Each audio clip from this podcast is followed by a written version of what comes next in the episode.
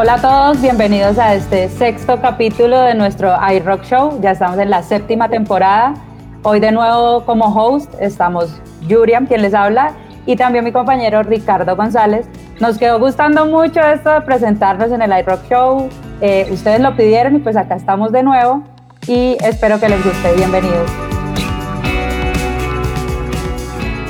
Desde la capital de la Como y por qué tan caro, sobreviviendo al frío llega un parche de expertos hablando de marketing, datos, música y otras vainas con pola en mano.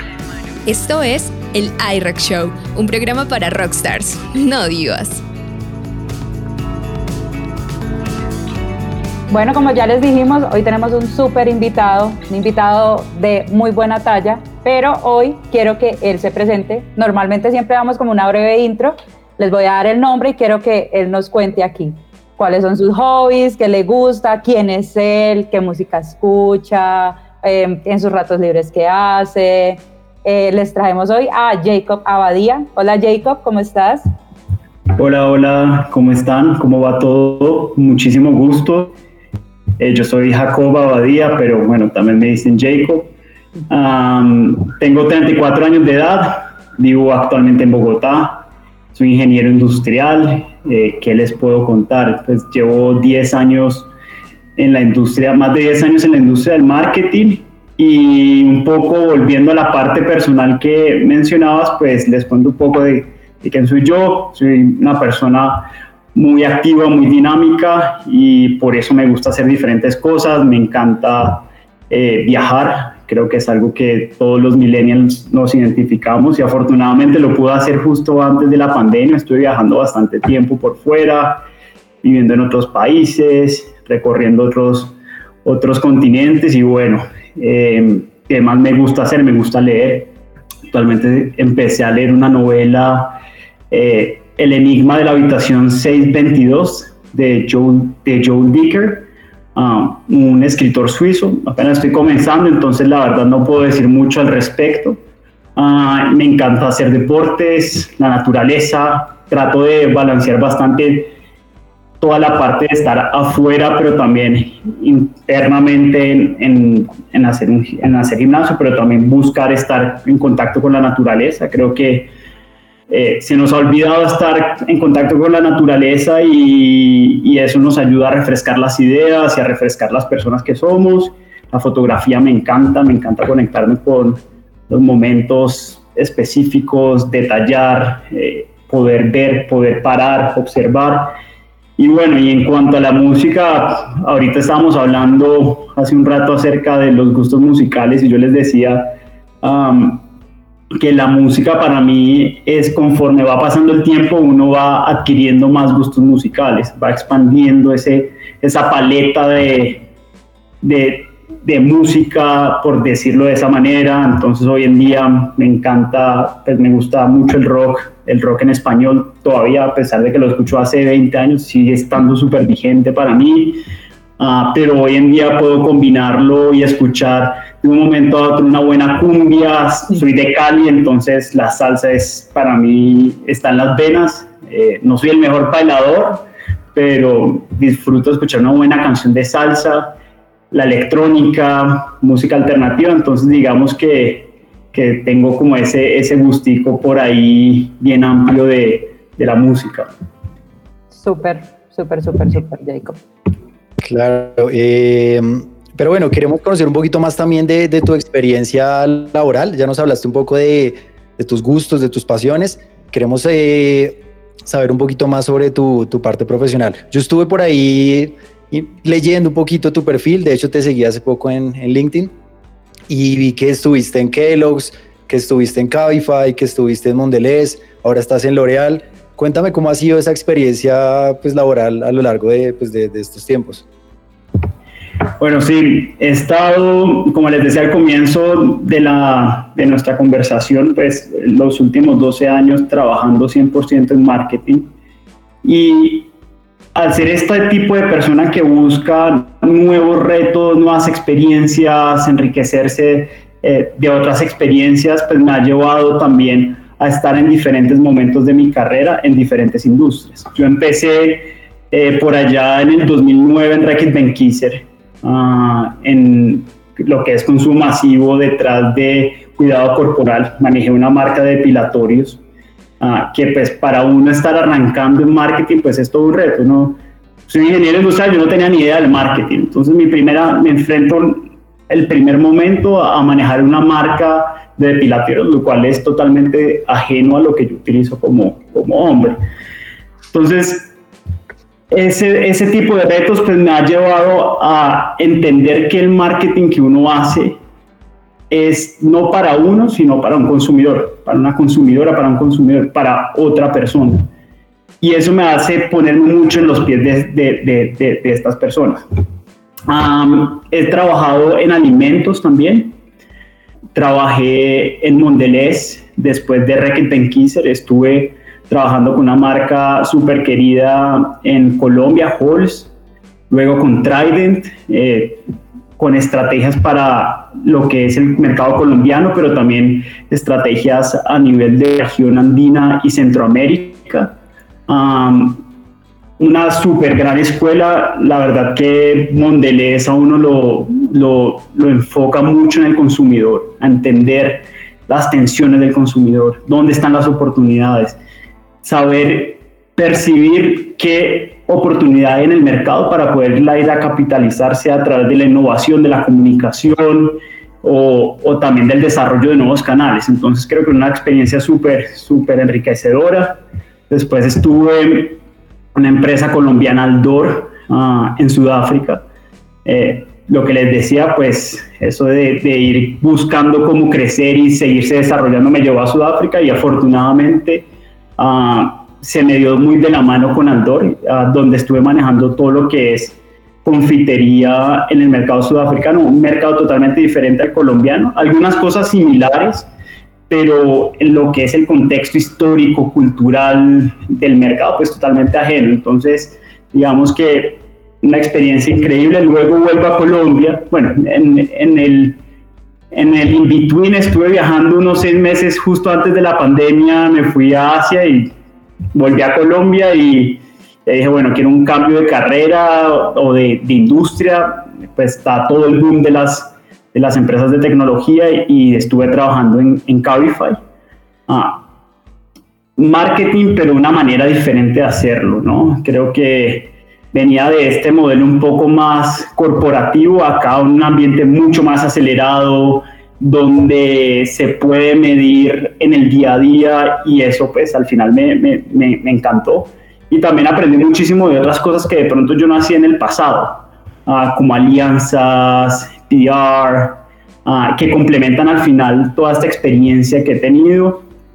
Luego estuve en Kellogg's manejando el portafolio de adultos acá en Colombia Ah, y como decía Ricardo, pues ah, en el último año y medio he estado en L'Oreal ah, en una división, en la división de productos profesionales, donde creo que se ha juntado toda esta experiencia que he tenido previamente para desarrollar y para hablarle a tres tipos de consumidores diferentes un modelo muy B2B de cara al salón de belleza, marca de lujo Kerastase y bueno, y serie expert que también le habla a, la consumidora final y muy apalancado en, en la construcción de, de, las marcas detrás de los estilistas. Súper, súper. Eh, Jacob, yo quisiera ya saber más, entrar como en la materia del negocio. Eh, pues sabemos que la forma de hacer relaciones no es la misma para, todas, para todos los, los campos, ¿no? Entonces, pues ya sabemos que tú eres, tienes, tienes amplio conocimiento en B2B, B2C, pero para ti, ¿cuál es la gran diferencia entre esas dos formas de hacer relaciones?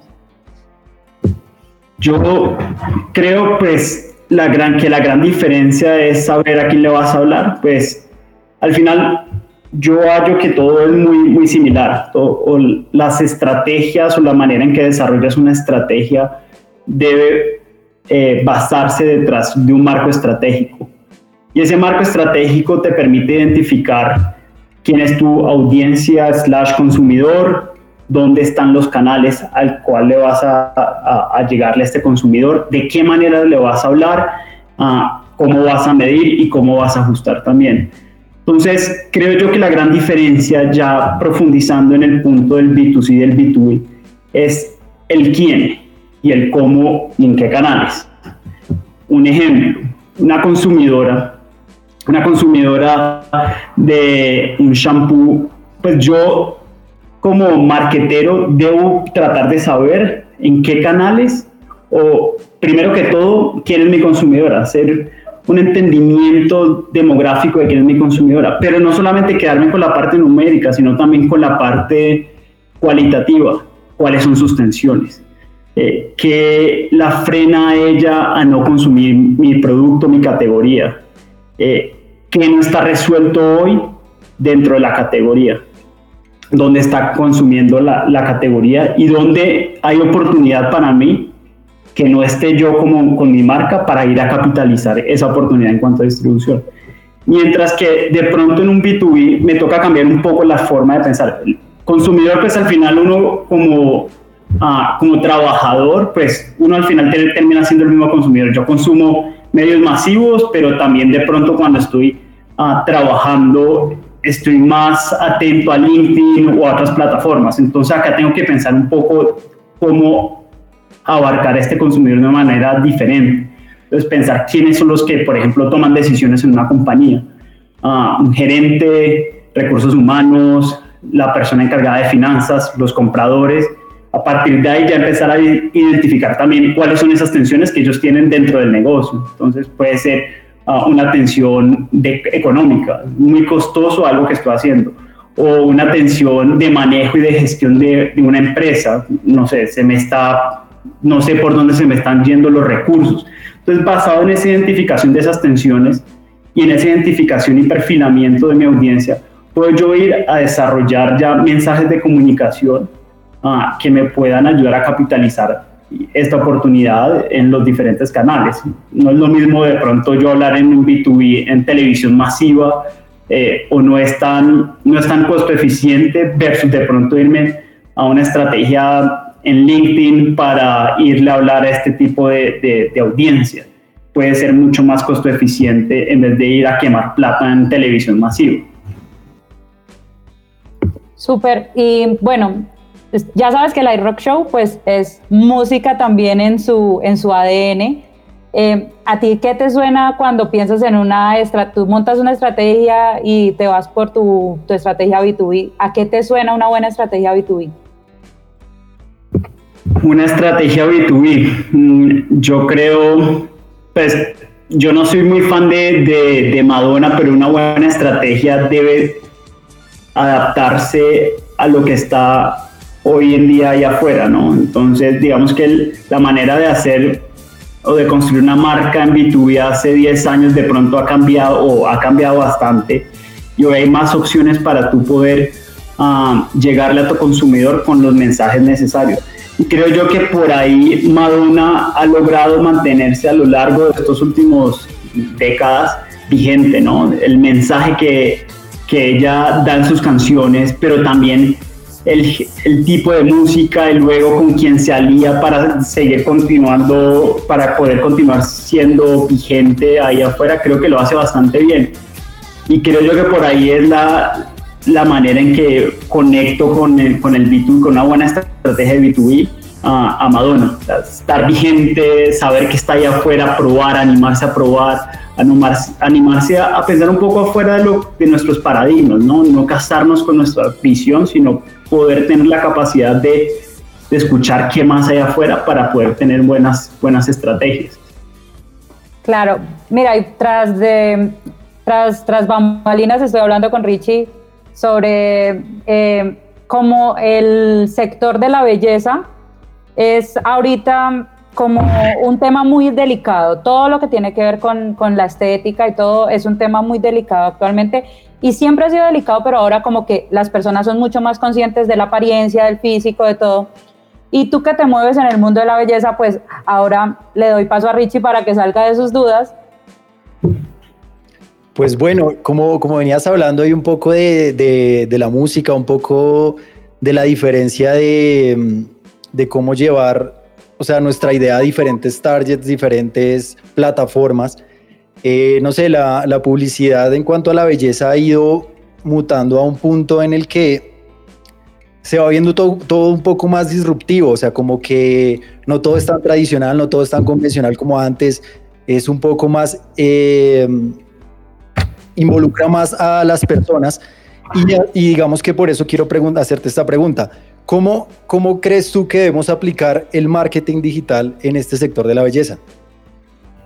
Mira, Ricardo, yo creo que el sector de la belleza no es ajeno a toda esta transformación que ha tenido la industria del marketing uh, en los últimos años. Y yo creo que hemos visto una aceleración de, de la digitalización como tal uh, en marketing y esto aplica para todas las industrias. Entonces, creo yo que no montarse en el tren del marketing digital ya estás tarde, ya estás súper tarde y ya lo vimos con lo que acaba de pasar con la pandemia que tuvimos, eh, donde al no estar, pues, pierdes muchas oportunidades. Y cuando, y cuando me haces esa pregunta, creo yo que es muy importante verlo de manera complementaria. Yo tengo unas estrategias, no sé, por ejemplo, yo tuve, tenía unas estrategias que me funcionaban en algún momento en el pasado. Uh, hoy, ¿cómo las puedo complementar? con toda esta parte digital.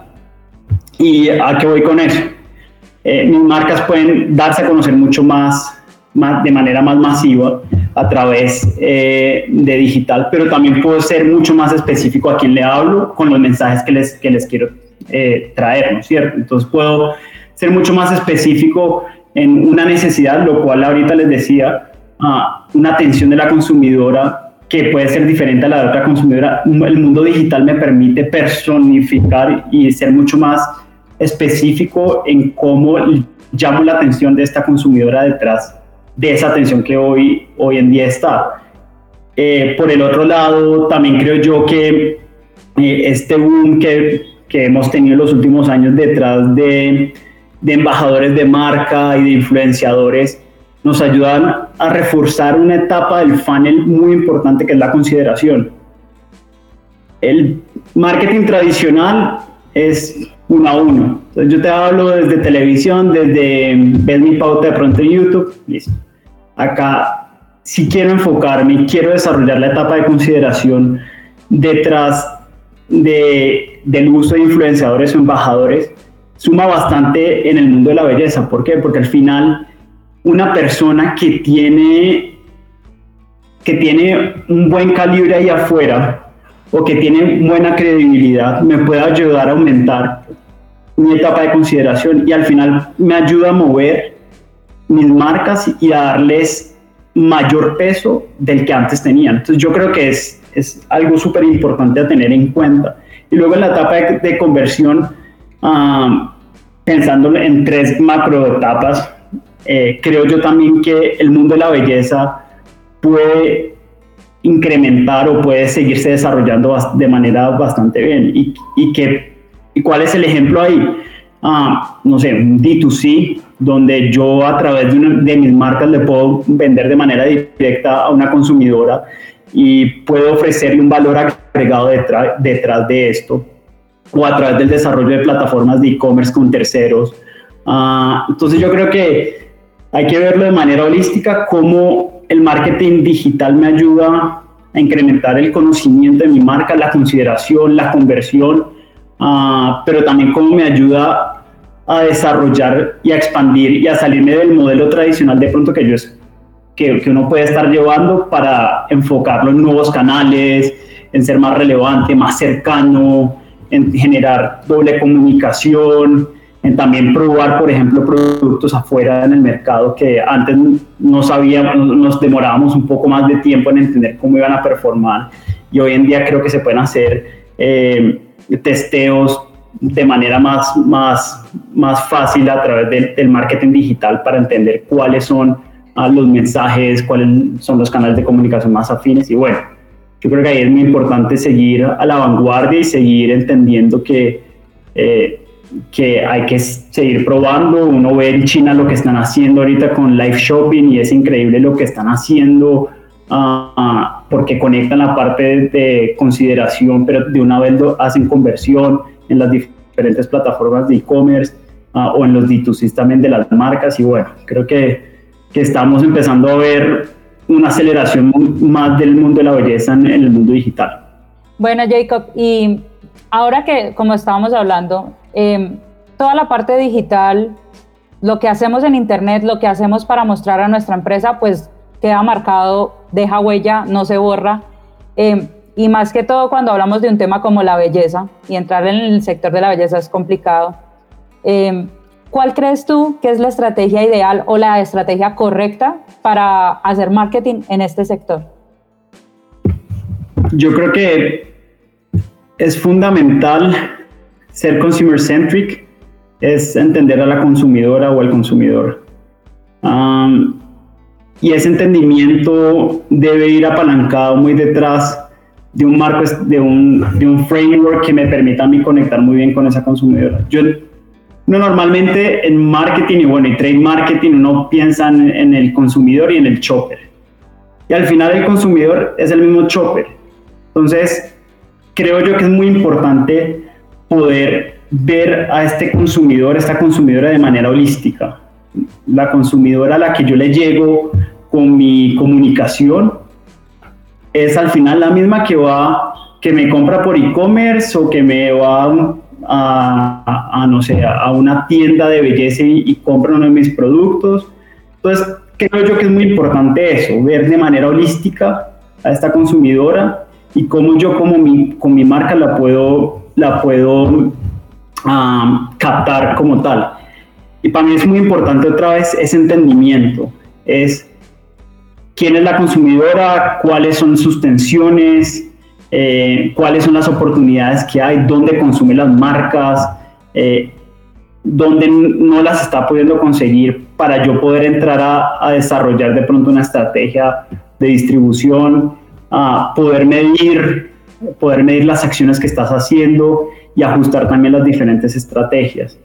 Ah, entonces creo yo, por ahí uno puede ah, conectar con ese, con ese framework a la consumidora, cómo yo la puedo capitalizar o la puedo a, cómo le puedo hablar con mi marca detrás de los diferentes mensajes que tengo con la, detrás de la identificación de esas tensiones, en qué canales se está consumiendo y qué canales pueden ser incrementales a los que hoy en día ya estoy teniendo eh, y bueno, desarrollar campañas y bueno, yo creo que va por ese lado.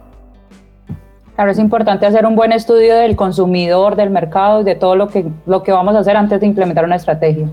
Sí, y, ser complementario, ¿sabes? Creo que no, no, no volcarse al 100%, no sé, al mundo digital, porque hoy en día sabemos que la consumidora también va al punto físico y está en la calle también y hoy ya está más abierto el cuento, pero también... Y prueba, y prueba. Exactamente. Y saber cómo se complementan y cómo se complementan estos canales, ¿no? un canal puede ser de pronto un canal de reposición y otro canal puede ser más de, impulso, entonces ver cómo con mis mensajes puedo, puedo ser más preciso en cada uno de los canales para llamarle la atención de esta consumidora. Claro por lo menos yo, pues desde, desde mi lado, cuando, cuando me gusta mucho una marca y ya la conozco, pues me, se me hace muy fácil por tiempo y por muchas cosas, por internet, obviamente. Pero también uno como mujer le gusta como ir, probar a qué huele, a qué, si está chévere, si la textura, si, entonces sí, también lo que dices es muy importante, el complemento de lo digital y de lo físico, de lo que se pueda palpar. Y hay un punto muy importante ahí, la experiencia, ¿sabes? Creo que en el mundo de la belleza la experiencia es fundamental. Eh, y esa experiencia uno la puede ir a capitalizar con lo que, te, con lo que tú decías ahora, la parte sensorial. Eh, lamentablemente, pues hoy, no sé, en e-commerce o en el mundo digital no puedes sentir el olor de un shampoo o de una crema, ah, y esto solamente lo puedes hacer de manera presencial. Ah, pero también cuando uno está pensando en la calidad del contenido, o del, perdón, la calidad de la experiencia en el mundo digital, pues lo ato mucho a la calidad del contenido que estás generando. Ah, y es no ser, buscar que tus mensajes lleguen de, una, de diferentes maneras, sea a través de manera directa, pero también puede ser a través de un contenido bien afín de pronto detrás de, de esas tensiones que les decía previamente. Entonces, no sé, en una tensión que mi piel es, se reseca por X y X razón, entonces cómo genero contenido detrás de eso para luego yo conectar a esa consumidora con mi marca. Ah, entonces yo sí creo que el tema de la experiencia tiene que pasar tanto en el offline como en, como en el online en el mundo de la belleza. Súper, súper. ¿Y a ti a qué te suena cuando piensas en, esas, en ese marketing, llamémoslo marketing sensorial, de experiencias? ¿A ti a qué te suena? En cuanto a música. En cuanto a música, sí. Mm, ¿Quién puede ser? A ver. Algo sensorial puede ser. Yo creo que me estás corchando ahí, pero, pero podría ser, no sé, una banda de salsa. Ah, una banda de salsa. Ángel Canales puede ser, por ejemplo, que es la escuchas con, con, con, los tambores y con la percusión y la manera en que canta y la manera en que, cambia, eh, en que sube y luego baja. Bueno, creo que es una parte y cuando, y cuando, tú lo vas a ver en vivo, bandas de salsa es increíble. Ves una banda entera con muchísimos instrumentos y creo que nos pone a bailar. Súper bien, súper chévere. Me encanta. Bueno, bueno, Jacob, hablando ahí un poquito de la salsa, que nos contaste que, te gusta, eh, yo te tengo una recomendación. Eh, estás aquí en Bogotá, ¿cierto? Estoy aquí en Bogotá. Bueno, aquí en Bogotá, hace poco acaba de salir un, como un proyecto de, no puedo decir que sea un amigo mío, pero sí es un buen conocido, que tiene una orquesta de salsa justamente que se llama La Pambelé. No sé si la conoces, te la, recomiendo. No. Están, están pegando súper duro porque es como salsa hecha en Bogotá. Es muy raro, no sé, no es tan convencional y están ahorita llenos de fechas. Te lo recomiendo para que lo escuches. La Pambelé, aquí, aquí la estoy buscando. Sí, búscala, yo sé que seguramente te gusta. O sea, es como un, un performance de salsa un poquito diferente, pero. O sea, muy. Yo que soy más. 33. Sí. O diferente. O sea, como por ese lado que igual meten cositas diferentes y igual ellos son rockeros como por esencia. Ah, entonces, como es una fusión bastante, bastante rara, te la recomiendo mucho. No, de una, la voy a buscar, la voy a buscar. Y bueno, también hablando un poquito y, yendo un poquito atrás en lo que tú hablabas, eh, soy de los que piensa que la pandemia, pues tuvo mil cosas malas, obviamente sabemos, no vamos a hablar pues, de eso, pero fortaleció eh, mucho de ese marketing digital del que hemos estado hablando, como que muchas empresas que no estaban o no estábamos metidas en ese mundo tuvimos que pues, reconfigurar todo para empezar a competir, para hacer que nuestro producto llegara. Yo, por ejemplo, te cuento, yo tuve una pizzería que de hecho la pandemia la quebró y una de las cosas que más o menos nos tuvo a flote fue que nos direccionamos mucho a ese marketing digital y al final perdimos la batalla porque pues creo que todos la perdimos, pero eh, si me dejó como enseñanza es eso, como lo fuerte y lo importante que es ahorita cómo movernos en las redes, cómo saber a qué público llegarle, cómo decir las palabras correctas dependiendo de como del tipo de público, dependiendo de la ubicación donde estás. Entonces te tengo una pregunta con respecto a eso un poco. Eh, ¿Cómo, ¿Cómo crees tú que se puede garantizar el éxito de una estrategia de marca en otros mercados? Yo termino volviendo siempre como a la misma respuesta. Cuando me fui a Sudáfrica, en, eso fue alrededor del 2014, ah, llegó un mercado totalmente muy diferente al mercado colombiano. Sudáfrica tiene un contexto histórico bien diferente al nuestro un tema racial ah, que sigue latente dentro de la cultura.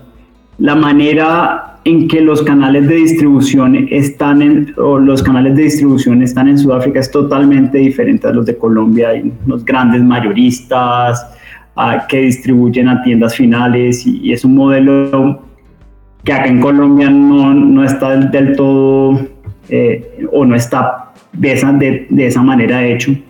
Ah, es un país donde tenés dos tipos de mercados diferentes. Tenés un, consumidor high-end que busca consumir sus mercados, sus productos, más que todo ah, en supermercados muy desarrollados. Imagínense ustedes, éxito wow en Sudáfrica está hace 10, 15 años desarrollado en, toda en todos los canales. Y luego tenés un mercado más muy informal, gigante, que está desarrollado muy detrás de tiendas pequeñas, de chaceros, etcétera, etcétera. Entonces, mi experiencia como tal en Sudáfrica fue primero entender. Y entender quiere decir realmente entender, no quedarse uno como marquetero con la información que te dice un par, con la forma, con lo que te dice eh, el de Nielsen el de la investigación, es ir a entender al consumidor uno a uno, ir a entender los canales, hablar con, con, mm, los dueños de las tiendas, con los dueños mayoristas, con los grandes distribuidores, entender la parte social también de un mercado súper importante. En este caso, nosotros teníamos al comienzo una estrategia de comunicación muy de bajar lo que teníamos en Colombia, en Sudáfrica, y después con el paso del tiempo y de ese entendimiento fuimos ajustando esa estrategia de comunicación, afinando detalles, por ejemplo, la música, súper fundamental en el consumidor sudafricano, ah, los sabores, y creo que ese entendimiento de sumergirse en ese mercado y esa espera de cierto tiempo para lograr una buena curva de aprendizaje es fundamental para garantizar el éxito de una marca.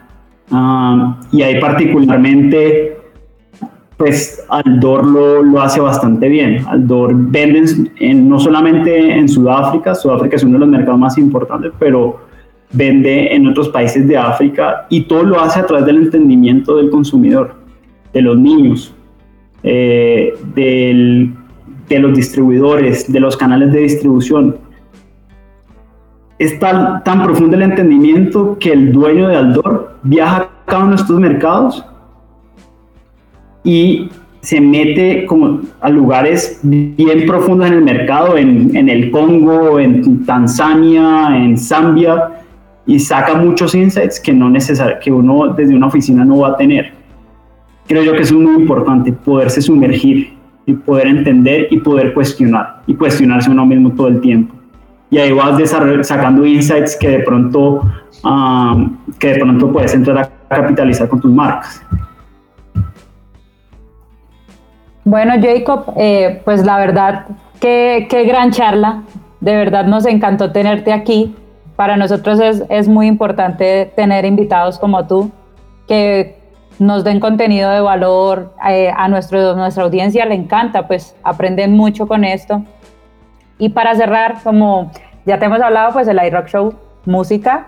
Entonces, yo quisiera saber para ti, ¿cuál es la primera canción o la primera banda que se te viene a la cabeza cuando piensas en una estrategia de marketing que tú dices, fue madre goleadora, con esta estrategia la saqué? ¿Qué se te viene a la cabeza? Puedo repetir Madonna. Puede ser Madonna, pero bueno, no, mentira. A mí yo creo que cualquier tipo de género que sea fuerte, que sea animado, creo que tiene, uno tiene que ser muy animado, tiene que ser muy enérgico, energía súper alta todo el tiempo. Ah, entonces yo creo que cualquier tipo de banda que lo mantenga uno bien arriba, ¿no? Eh, puede ser un rock, una salsa o, hasta un merengue, que no, me gusta mucho el merengue, pero, pero mientras te tenga arriba, pues creo que, que puedo asociarlo con, con una muy buena estrategia de marca. ¿Y cuál es esa canción que a ti te pone arriba? Que tú dices, estoy como bajo, voy a escuchar esta canción que me sube la nota. Mm, ¿Cuál podría ser? A ver. Em, podría ser una de Led Zeppelin, puede ser de rock. Em, pero, pero no me acuerdo el nombre en este momento, pero bueno. Por, por acá estaremos poniendo Led Zeppelin de todas sí, formas. Por ahí, por ahí detrás está sonando Led Zeppelin en este momento. Ah, bueno.